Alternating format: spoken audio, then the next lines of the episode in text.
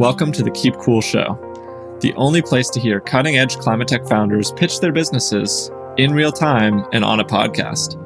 I'm Nick Van Osdol. Let's jump in. Hi there, and welcome to another episode of the Keep Cool Show.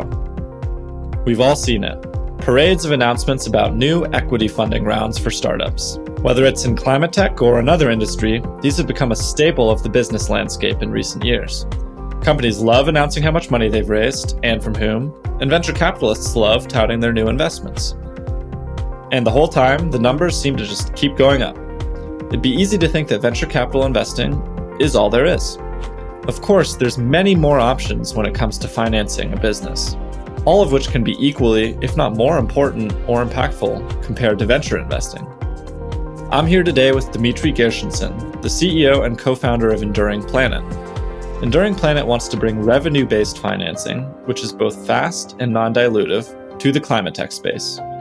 In the future, they'll also roll out lots more financing options that can reduce the cost of capital for critical climate tech businesses. In this conversation, Dimitry and I go deep on all things financing and climate tech. More than half a trillion dollars flowed into this space last year. So, why do we predominantly hear about venture and equity, even if those don't constitute even half of the full picture? Dimitry and I also spend time digging deep on his own founding journey, as it has considerable parallels for the businesses he's now helping grow with revenue based financing. I also especially enjoyed getting Dimitry's perspective on non financial factors, or at least what seem like non financial factors, in lending. The Enduring Planet team does an exceptional job of intentionally and specifically focusing on diverse founders and founding teams in climate. Not just because they think it's the right thing to do, but because they also think it'll drive strong business results for them over the long haul. Sound like a good set of topics to unpack? We cover lots more in the margins let's dive in. All right. Dimitry, welcome to the Keep Cool Show. Thank you, sir. How's it going? Big couple weeks for Enduring Planet launching out into the public eye for the first time. Yeah, it's going well. I think all startups go through this roller coaster that's daily, weekly, monthly cadence of ups and downs. And so last week with TechCrunch coming out, this week feels kind of slow and inadequate. And then next week something else will happen and then nothing will happen and it will just keep going and eventually we'll either be successful or we won't. right. No, I mean, I can relate. There's weeks in operating a media business where it's like, okay, yeah, this newsletter really crushed it. So many people responded and seemed to enjoy it. And we grew X amount last month. And then there's other weeks where it's like, I'm just doing interviews and covering the news. And there's not as many dopamine hits coming from that as there were last week for whatever reason. So, I'm curious, actually, like what you, I know you're early into that experience, but what are you finding is a good way to reorient your perspective and, and keep working? So I have uh, general anxiety disorder. I struggle sometimes to reorient myself. Mm. You know, obviously, finding things that distract me, exercise, hanging out with my four year old, those will help me sort of ground myself. Mm-hmm. But I think in general, I just lean on my team. And so if I'm not feeling great, I check in with my co-founder or my head of product, and I'm like, "How are you feeling?" And usually we're not all on the same page, and so we can kind of lift each other up. And then worst case, I'll reach out to my board and say, "Hey, other companies you know doing what we might be doing, where are they? What are your expectations? Are we meeting your expectations?" And generally, that helps sort of bolster whatever feelings of inadequacy or imposter syndrome I might be having. Yeah, that's, I mean, thanks for being transparent and a little bit vulnerable about that. And it also sounds like you have a pretty healthy and strong relationship with your team and being able to talk about that. I, before we get listeners up to speed on what you all do, I'd actually love to dig a little deeper on how that core team formed at Enduring Planet and how those relationships have grown. Yes. So we came out of a venture studio, which means that in some ways I had a core team before the company was even really formed. So I had a board before the company was really formed. Two of my board members are the co-founders of Enduring Ventures, which is the kind of venture studio we came out of. Xavier and Sieva, they're both repeat founders, investors. They've kind of done run the gamut, and I'd worked with them for about a year. And when I told them about the idea for Enduring Planet, they were really jazzed to sort of support it. And so I had their guidance, their wisdom through the process of sort of scoping the idea, engaging key stakeholders, really building out the thesis. And then we formed the company in May of last year. And I knew from the start that there were sort of two things I needed in a co founder. I knew I needed a co founder. This was not a business that I could build on my own. Gotcha. One, I needed deeper credit expertise on the core team. I really needed someone who had done a lot of transactions, structured a lot of different credit transactions, ideally had raised capital into a debt vehicle. I wanted someone who, like, I'd invested in lenders in the clean tech and climate space before, but I'd never been a lender. And so I really wanted to bring someone on board that did that. And I also uh, really wanted to build a team that did not look like me. Nice. And so when I lo- went looking for a co-founder, I was like, okay, they're not they're not going to look like me. No one's going to mistake us for one another. yeah, yeah. For the purposes of listeners who can't see me, I'm a yeah. white guy. I'm a I'm a privileged white guy. So I like yeah. There's two to, privileged white guys on the phone chatting with one another. Yeah, exactly. and so I I started reaching out to folks in the clean tech credit ecosystem that I knew, and one of the people that I reached out to uh, is now my co-founder Erin Davis, she had started a fund called SIMA. And SIMA is a lender to clean tech companies all over the called the developing world. They lend in sub-Saharan Africa, India, Pakistan. They raised three funds, a couple hundred million dollars. Not badass. Not small potatoes. Yeah. And Erin yeah. was one of the three founding team members. So she helped raise a lot of the capital, structure a lot of the funds and the products and did a bunch of lending, managed a bunch of analysts. Like she had this incredible depth of expertise, and she also had a really compelling network of institutional capital providers that we could potentially source our money from. Mm-hmm. And she was just coming off maternity leave. And when I told her about the idea and we started sort of workshopping it a little bit, she got really excited and me to build Enduring Planet in July of 2021. We hired two analysts, both of whom had worked with Erin in the past, actually both based in Pakistan. They're both like really badass women who fantastic. No credit. I mean, it's just incredible, incredible talent. And then we also added a head of product. And that hire came as a result of an introduction from one of our investors, Dan at Keiki Capital, connected us with Josh to just help us think through product. He was supposed to be this like part time consultant. Right. And fractional uh, product. Yeah, he started to help us with our MVP release and we like went through the process, decided we needed somebody full time. Josh initially was like, no, I'm I'm like fractional. I do this with a bunch of people, blah blah blah. And so we did a full search and started interviewing people. And then one day I get a message from Josh saying, Hey, I really love what we've built and I don't really want to do anything else. So I'm going to ditch all my other clients and I want to work on this full time with you. And it was a no brainer. Josh is incredible. He had helped build Swing Left, which is a pretty powerful organization uh, around sort of voter engagement. And I'd seen the products he had built before. And even though he didn't have a lot of, or really any fintech background, his ability to like bring developers together, channel vision, listen to customers, like all the pieces that you need in a head of product was just. That was a pretty good. Well, that was one of those days that sets the bar really high and makes it anticlimactic to to go back to the normal slog of doing diligence on deals. yeah, yeah, it's you know, it's I wouldn't call it a slog. Well, that's probably it. why you're why you're doing what you're doing. that's doing. Right. That's right. That's right. so yeah, to catch to catch the listeners who might be a little less familiar than I up to speed on what you do, I'd be interested to hear you kind of give the 60 second pitch on Enduring Planet now. And then maybe we can talk about whether that's changed from when you were first pitching someone like maybe Erin to join you. Yeah. So I think the short version is we are a fintech lender that is exclusively focused on the new climate economy. Mm-hmm. We provide fast, simple, founder friendly, non dilutive capital to entrepreneurs of all shapes and colors and sizes. Today in the US, but eventually globally. We currently fund exclusively through our revenue based financing product, uh, which is an unsecured credit instrument, no collateral, no personal guarantees, no warrants, no dilution, like no bullshit, very straightforward. And, but that's just our first instrument. So we've actually done a pilot deal with a different structure already that we hope to grow and expand quite dramatically, which will serve a different subset of climate entrepreneurs.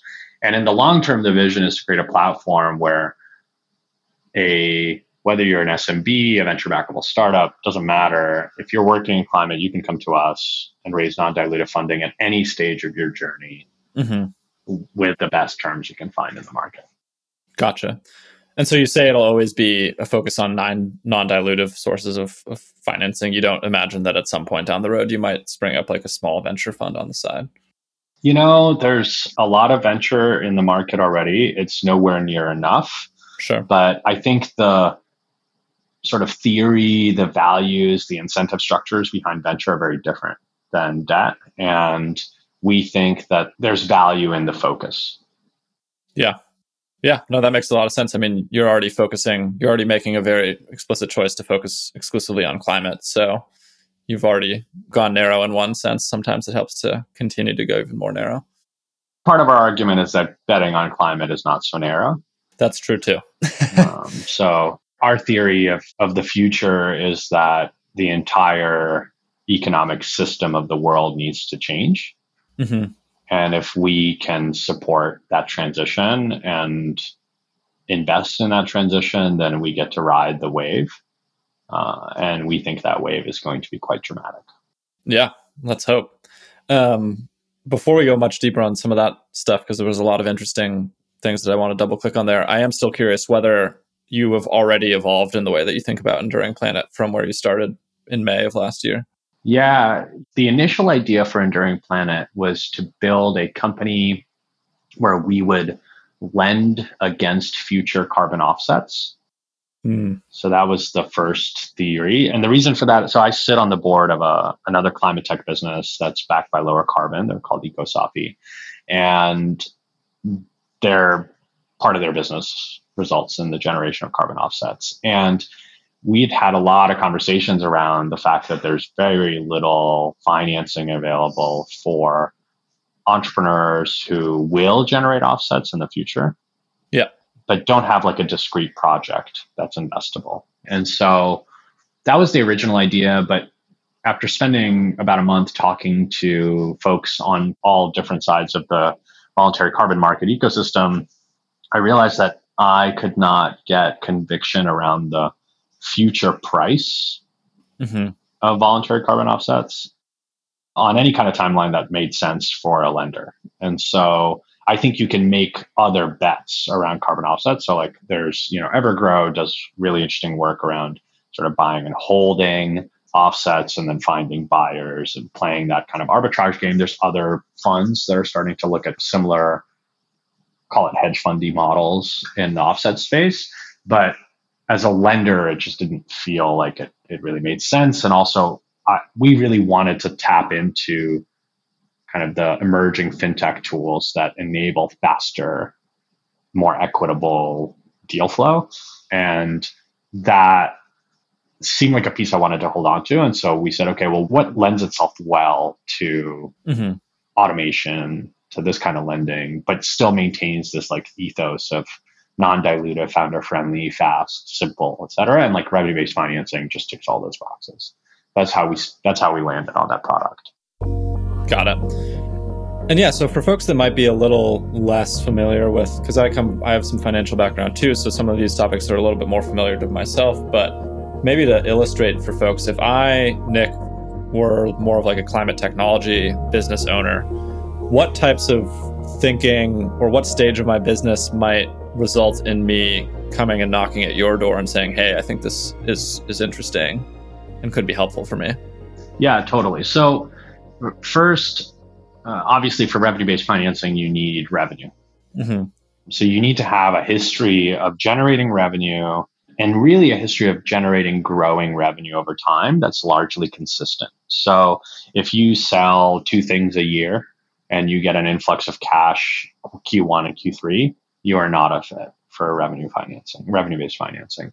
If you develop projects, if you're a developer, you're like not really a fit for revenue based financing because often the revenue is at the project level, it's not the company level. And like those revenues are owned by other investors. And so it like creates a lot of complexity that just doesn't work for RBF. But if you're building software in climate, if you are building kind of smaller hardware where you might sell a lot of volume, especially hardware tied with SaaS, like we love that space. If you are doing recurring services, so you have like a service that you provide with a decent margin and there's one, two year contracts, really interesting for us.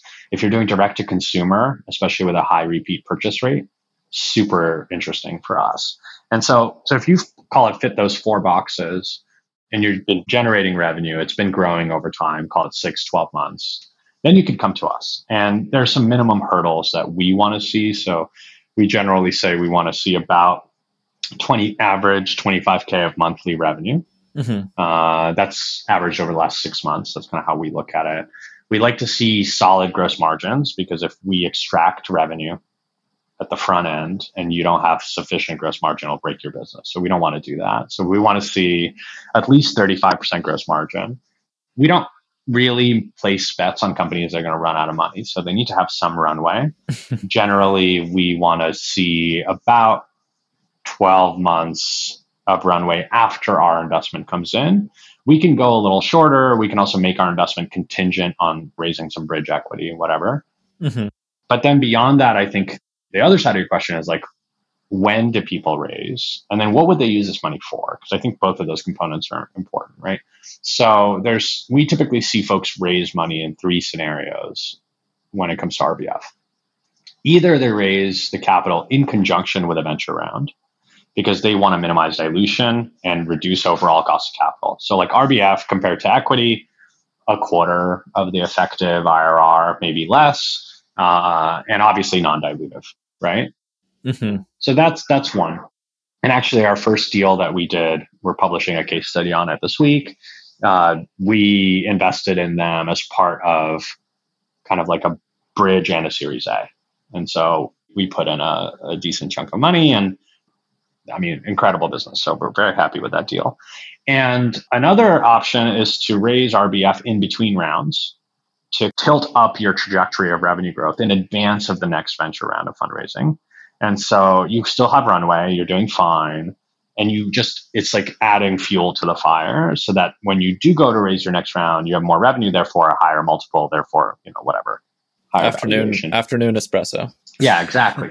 and so that's that. I would say our second deal kind of fits into that category. So we invest in a company called Aquaoso that does climate risk analysis. is like a SaaS business for banks, for agricultural lenders, and they they're quite a bit out from their next round, but they like are using our money to just really double down and crank the the machine. Mm-hmm. And then the third option is to raise our money outside of a venture dynamic altogether. So there's folks who like don't want to raise venture, they're not venture backable, whatever the, the, the situation is.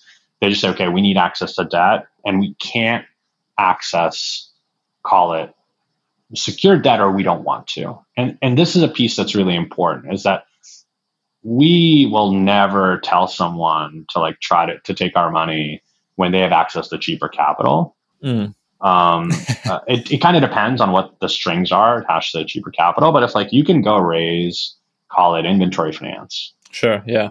It will be cheaper than our money. Go raise it.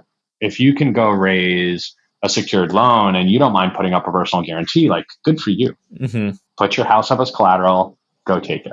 Gotcha. But a lot of founders can't do personal guarantees. They don't have collateral in the business. Like they don't meet whatever criteria. And so then RBF becomes really attractive. I also think that in some cases, you know, you might have another obligation that's collateralized or secured by a personal guarantee, in which case, like you can't take on more debt yeah. because you're already committed. And so RBF becomes really interesting then as well. The framework that you gave around the three different scenarios in which someone, especially like the timing of when someone would come to you, is definitely helpful. What are some of these other clients that, you know, before one thing that that last tangent raised for me is what is the process like as a lender and as someone who helps other people think about cost of capital and that type of stuff? Like, how is that process for you in both raising money for your operational side of your business and then also the fund? We raised a venture round, formally closed it in December of last year. I think there, the folks who invested with us really aligned with the narrative, which is that on the one hand, there's not enough money mm-hmm. in climate, and a lot more money is going to be needed. You know, call it seven, seven to ten x probably the investment that we see today. Two, that venture is not going to fill that gap alone, and that a robust credit ecosystem is critical to the success of call it the new climate economy. Three, that like there's been a, an incredible ex- amount of innovation in financial technology that enables folks to move faster, to make it easier for founders, to make it easier service loans. Like all the pieces are just there if you know how to use them. Mm-hmm. And then the last part, and this is what I think got a lot of people excited, which is that there's quite a lot of institutional capital sitting on the sidelines of the climate fight where there's often expectations of concessionary returns, so lower cost of capital returns for these institutions because they're working in climate or because they're working in diversity and inclusion. So it's like impact capital that requires a fixed income allocation. So this might be a pension fund that they might have LP investments into venture, but then they have money where they're like, we want to put this to work in climate, but we need liquidity. We need to see it pay dividends or interest or whatever on a two, five year cycle as opposed to a 15. And there's not really opportunities for that money to go to work. Yeah.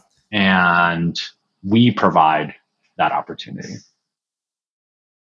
Yeah, that's super interesting. I haven't spent a ton of time thinking in the context of climate about like, sure, if you have an Alaskan permanent fund or, you know, another sovereign wealth fund, for instance, from the Middle East, like they're reasonably rigid about a lot of their allocations and they have a massive amount of money, but it's definitely not all going to venture. And nope. that kind of ties to the point you started with, which is venture is massively important. I mean, you all raised some as well yourself, but yep. it's probably what I don't know exactly the numbers, but of the all of the investment in climates, a relatively small portion compared to some of the other. It's hard to tease apart because I think a lot of folks blend like late stage private equity mm-hmm. with venture. And so I think the number, so there's like 600 and I don't know, 70 billion dollars that flowed into climate right on average in 2019, 2020, uh, according to the Climate Policy Institute. And balance sheet investing was like a 3rd mm-hmm. and equity was half. Yeah, I see what you're saying though. It's like you see these hundred million dollar deals where it's like really more private equity or it's like post IPO capital or, like or stuff billion like dollar deals, yeah. you know, like large automotive companies that are about to SPAC and they like raise, I don't know, whatever, some right. insane amount of money. Like that's considered venture in the space. But yeah, I, look, we share deal flow with like close to 200 VCs. We're venture backed. Mm-hmm. There's lots of things that are wrong with venture but it's a critical product for helping to scale an ecosystem like this. Totally. You know? But having said that, I think that a lot of VCs would agree with us that often startups raise venture because they don't have other options, or they'll raise, let's say you need $5 million. You could raise three of it in venture and two of it in debt. But because there's no options, you go and raise the full five in venture. And that means there's more dilution, higher cost of capital for the business. Like, and also you end up spending that money on stuff where it makes no sense to apply venture capital. So if you're spending VC money on marketing or sales or channel partner development, like stuff that generates immediate returns to the business, mm. it's a really expensive capital to use for that. Whereas what you should be doing is putting it into R&D, into growing your team, into investing in like really long-term kind of value generating quote unquote assets. Yeah. And you should use debt, cheap debt to fund growth. Right. And so that's what we want to offer entrepreneurs in the space is like, you want to pump money into growth, like you shouldn't be using your venture dollars. Yeah, I'm glad we're having this conversation because hearing you talk about and again, I'm, you know, I cover venture deals every week and get super excited about them in the space. But hearing you talk about it reminds me of sifting through that report on like the 2021, like here's where all the investment in climate tech flowed. And it's like XYZ percent share of it went to electric vehicles. And I'm like, that's great. We need those and they're sexy and it's easy to wrap your head around that. And that's kind of like the corollary I see to something like venture capital versus debt markets. One of them is high flying and sexy and people want to work in it, but it doesn't necessarily make it uh, any more important than debt markets, for instance. I mean, nobody announces debt deals. Like no nobody goes to TechCrunch and says, "Hey, I just raised a bunch of debt. Can you do a piece on me?" Yeah, like it's very rare. Everybody announces every venture round. All the VCs tout their portfolios. What I find really interesting is that if you go to a lot of lender websites, like they won't even have their portfolios listed. and I'm like, this is the kind of this framing this narrative. It's all part of the same problem because people don't then have a comprehensive understanding of their options. Mm-hmm. And I, we think that this is actually a pretty big problem in the space. I mean, this is common in a lot of different sectors, but I can't tell you how many entrepreneurs I talk to in climate who I'm like, oh, you don't have to just raise venture. and they're like, I, I don't. Yeah. And that's why we started content series to help entrepreneurs navigate this intersection of like climate, entrepreneurship, and capital. We try to educate founders as much as possible. We try to connect founders to other lenders as much as possible. Like there's times when a team really needs a different product, and so we'll send them to Third Sphere, we'll send them to Lacey. There's now starting to be like somewhat of a more robust ecosystem, but it's still. I mean, there could be a hundred of us, mm-hmm. and we would just be scratching the surface of this problem. Yeah. What financial technologies also go kind of in hand in hand with what you're doing based on like a lending model to and you've touched on this already like part of it is speeding up the process but i'm curious like especially for stuff that exists now that might not have been as easy a few years ago. So i think that a key piece of this modern lending stack is the ability to access financial data without asking somebody to send you a pdf and this is something that i think a lot of folks don't really get is that there's a big difference in terms of how you do diligence when you ask somebody to send you two years of P&L statements and then you have to kind of trust them and then you have to ask them to send you physical bank statements because I don't know if anybody knows this, but you can go into Adobe and just edit a PDF and it will match font. Like nobody will ever know. Sure. Right. And so instead, what we do is we use a, we actually partner with a company called Codat which is a kind of a fintech API middle layer. And they enable us to connect to Plaid, which then connects to banks. And it, they enable us to connect to Stripe, which gives us payment data. And it allows us to connect to QuickBooks and Xero and Wave and a bunch of like all these products that companies use to manage their business. And so when we look at a deal, we're looking at data that is not editable. Mm-hmm. Like I can't connect to your bank account and then you falsify transactions. Like those are your bank account transactions, right? And so that's a really big piece of the puzzle because there's more trust that you have out the gate in what you're seeing and it's harder to manipulate. Mm-hmm. So that that's one. Two, we built application flow and that allows companies to get us the information we need very easily. It's like 10 minutes to apply for funding with us. And they can connect their accounts through Codat and then we have a proprietary risk card analytic model that allows us to predict future revenue and build out sort of a, a risk framework of what we think the company will do and how they'll perform. Mm-hmm. Today, most of the underwriting work we do is manual. Okay. So we have an analyst team that looks at numbers, builds models. Right. We think that pretty soon we can start to automate pieces of the underwriting process, certain projections, certain metrics.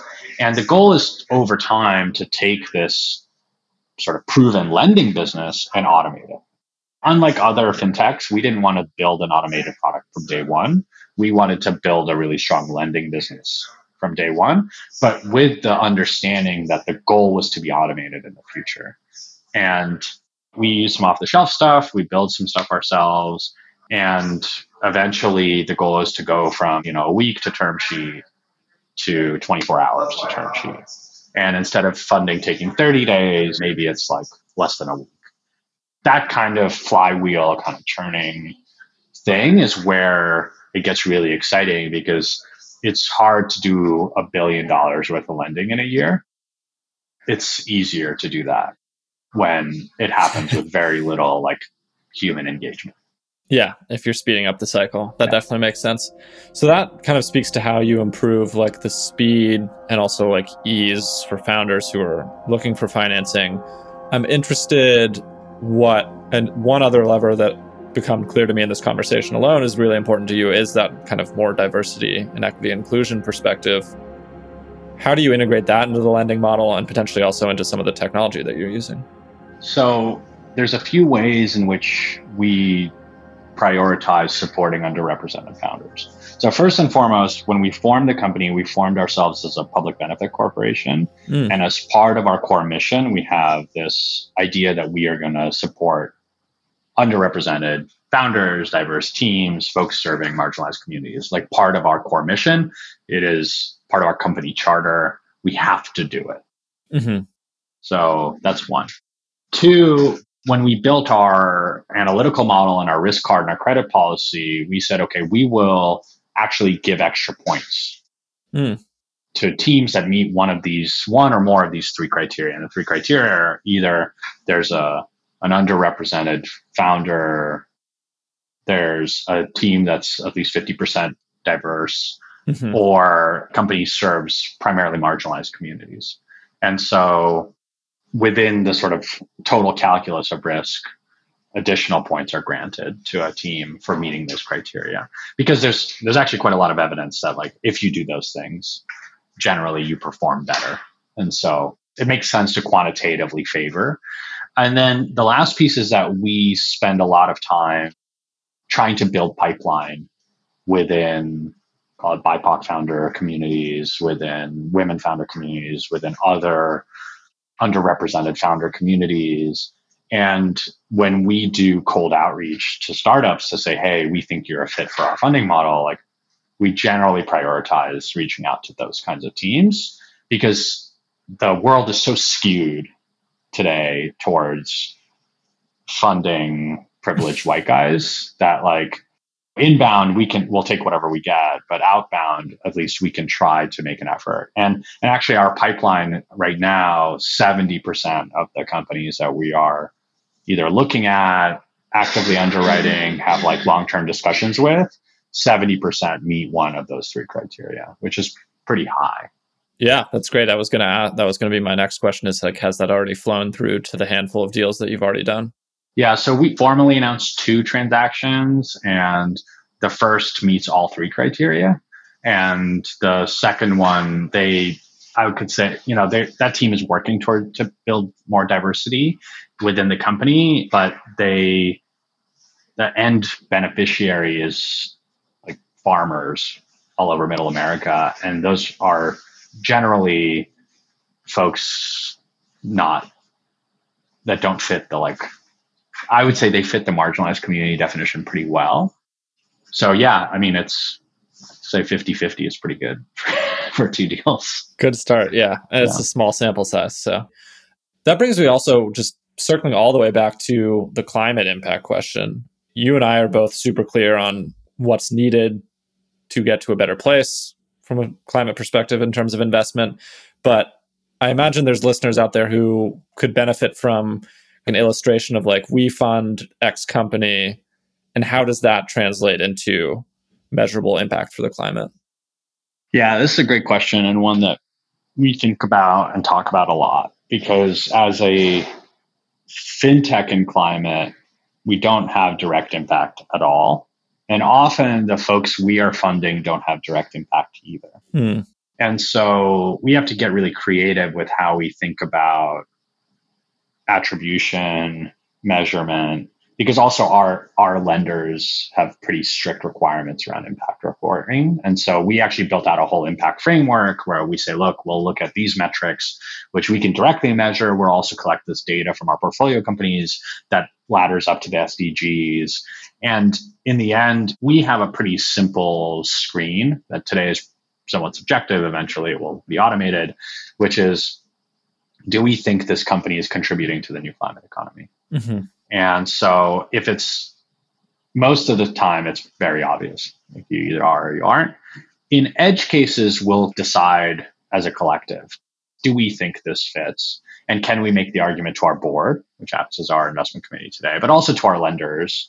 You know, hey, if we came to our funders for Enduring Climate Fund One and said, hey, we backed this company, would they be like, WTF?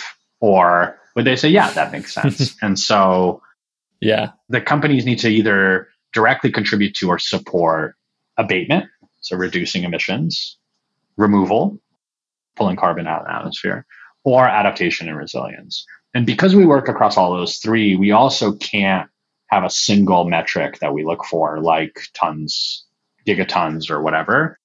That's not our game.